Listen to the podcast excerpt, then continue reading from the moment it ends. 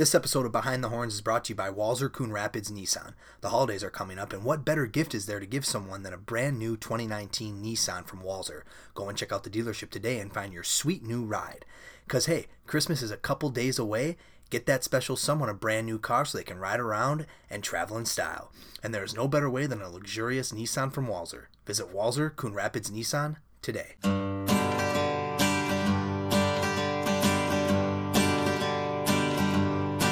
Well,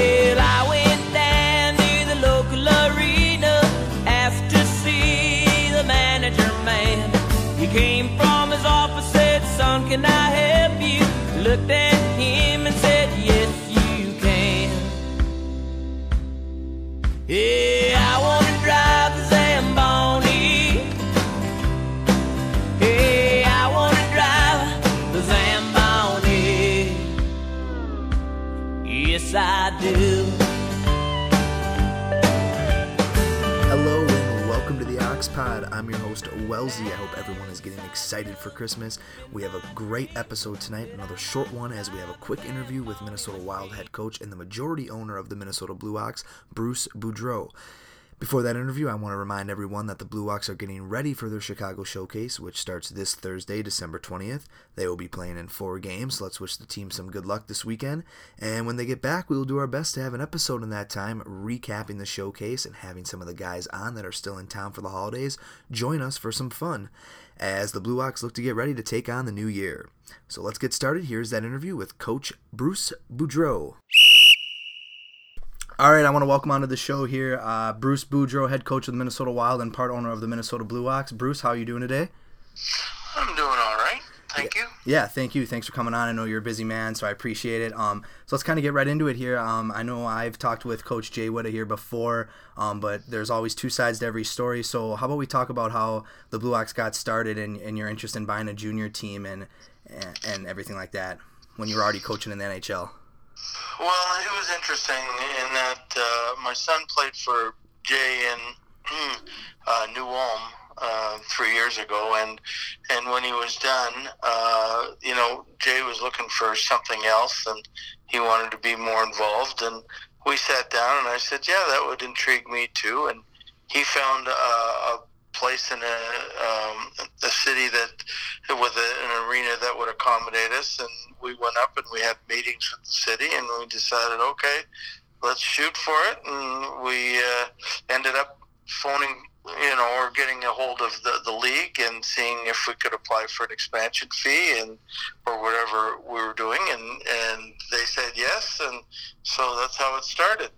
Yeah, absolutely. That's a great story. Um, do you think once you're done coaching in the NHL that you may, you know, possibly coach a junior team or continue to maybe stick with the Blue Ox or potentially buy another team? Uh, you know what? That's interesting. I'm definitely not going to coach a junior team. Um, but I mean, uh, I know uh, uh, my wife is enjoying what she's doing, and I know uh, Brady really likes that end of it. I mean, as far as he just finished his master's in sports management, so I mean, he's uh, uh, he'd probably be more interested in it, and and I think he'd be really good at it. But uh, I mean, he looks around for different teams too that would different areas that he thinks would uh, uh, a support a junior team and be a good uh, a good spot for it. So that's always a possibility. Yeah, and, and kind of piggybacking off of what you just said there, I know your son is on the team. He's a goaltender. Has he ever shared with you a passion to coach after his playing days are over, or do you think he's he might be going in a different route after hockey?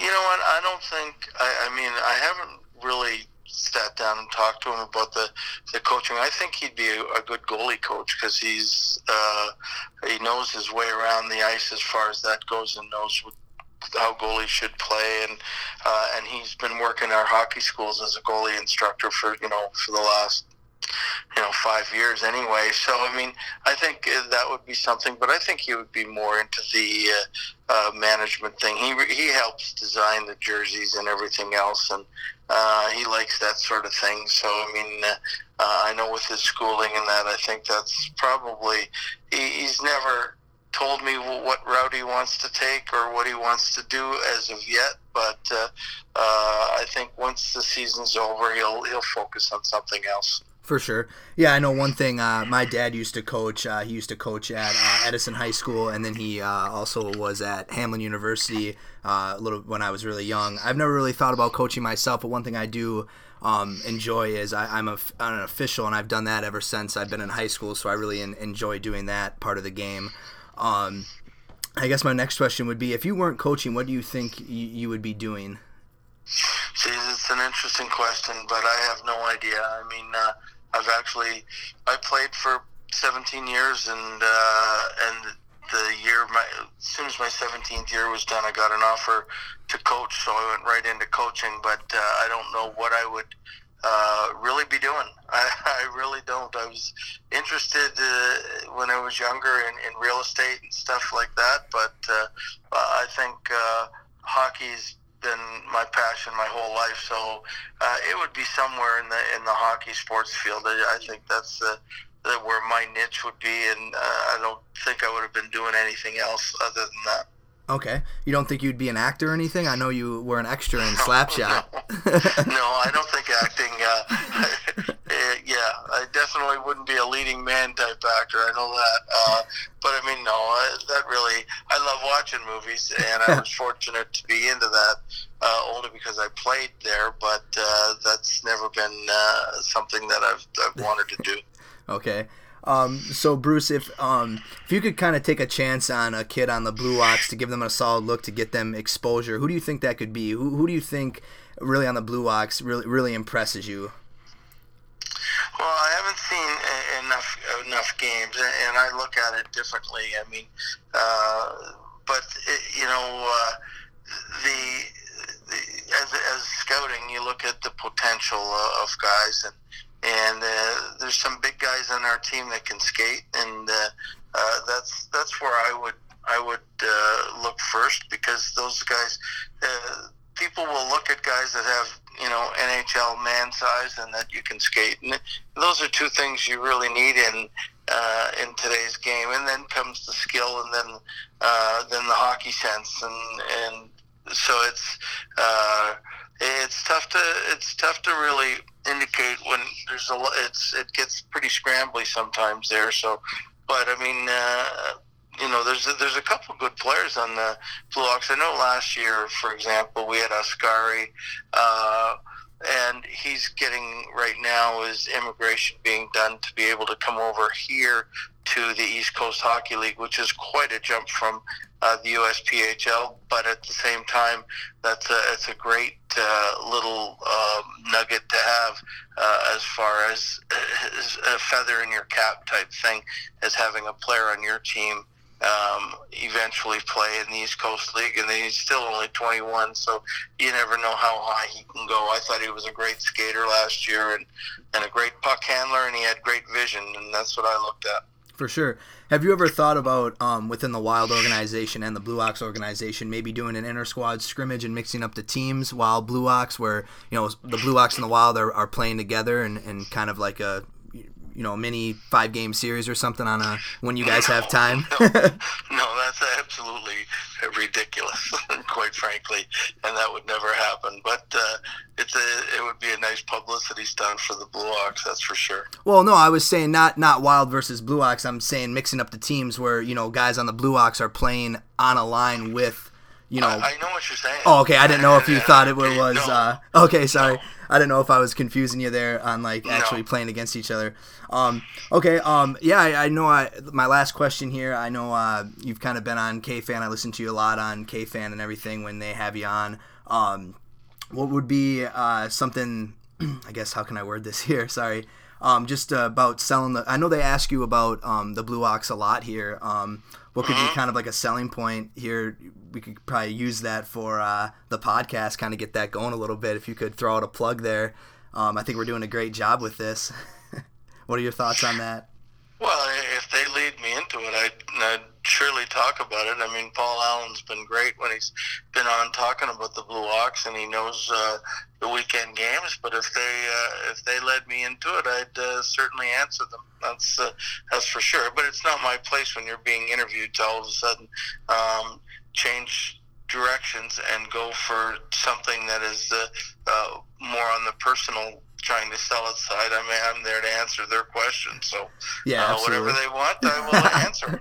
yeah, I was just trying to sneak that in there, my own little plug, trying to get you going with that. Um, I was hoping, I was hoping, but uh, Mhm.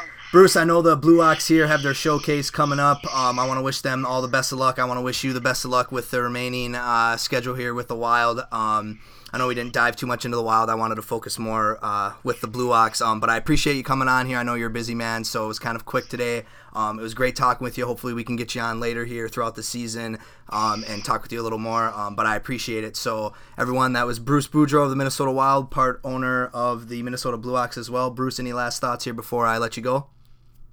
Um, not really. I would just uh, always wish the uh, Blue Ox uh, uh, the best of the best of luck, and you know, so it's uh, it's.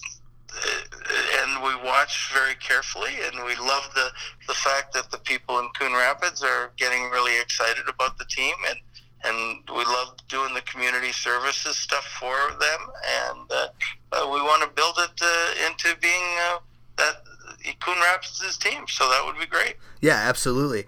Bruce, again, thanks for coming on. You have a great rest of your day. Why, thank you. All right, thanks. Goodbye. Bye bye. All right, again, I want to thank Bruce for coming on. That was a lot of fun. I know he's a very busy man, so thank you very much for joining us. First thing, I want to apologize. I kept saying part owner during our interview, and I want to make it known that Bruce is the majority owner of the Blue Ox. And also, I want to remind the fans to make sure they are following along the Blue Ox during this sh- Chicago showcase. And lastly, I would like to thank our sponsors, Speed Pro Imaging Fridley and ProStockHockey.com. That about does it for our show here. Thanks again for listening. Hashtag Thin the Herd. I'm your host, Wellsy, and well, that's it. Open eye, feel the waves cut through me. Hypnotized by the sounds I'm breathing in. Hold tight, hold tight, chemicals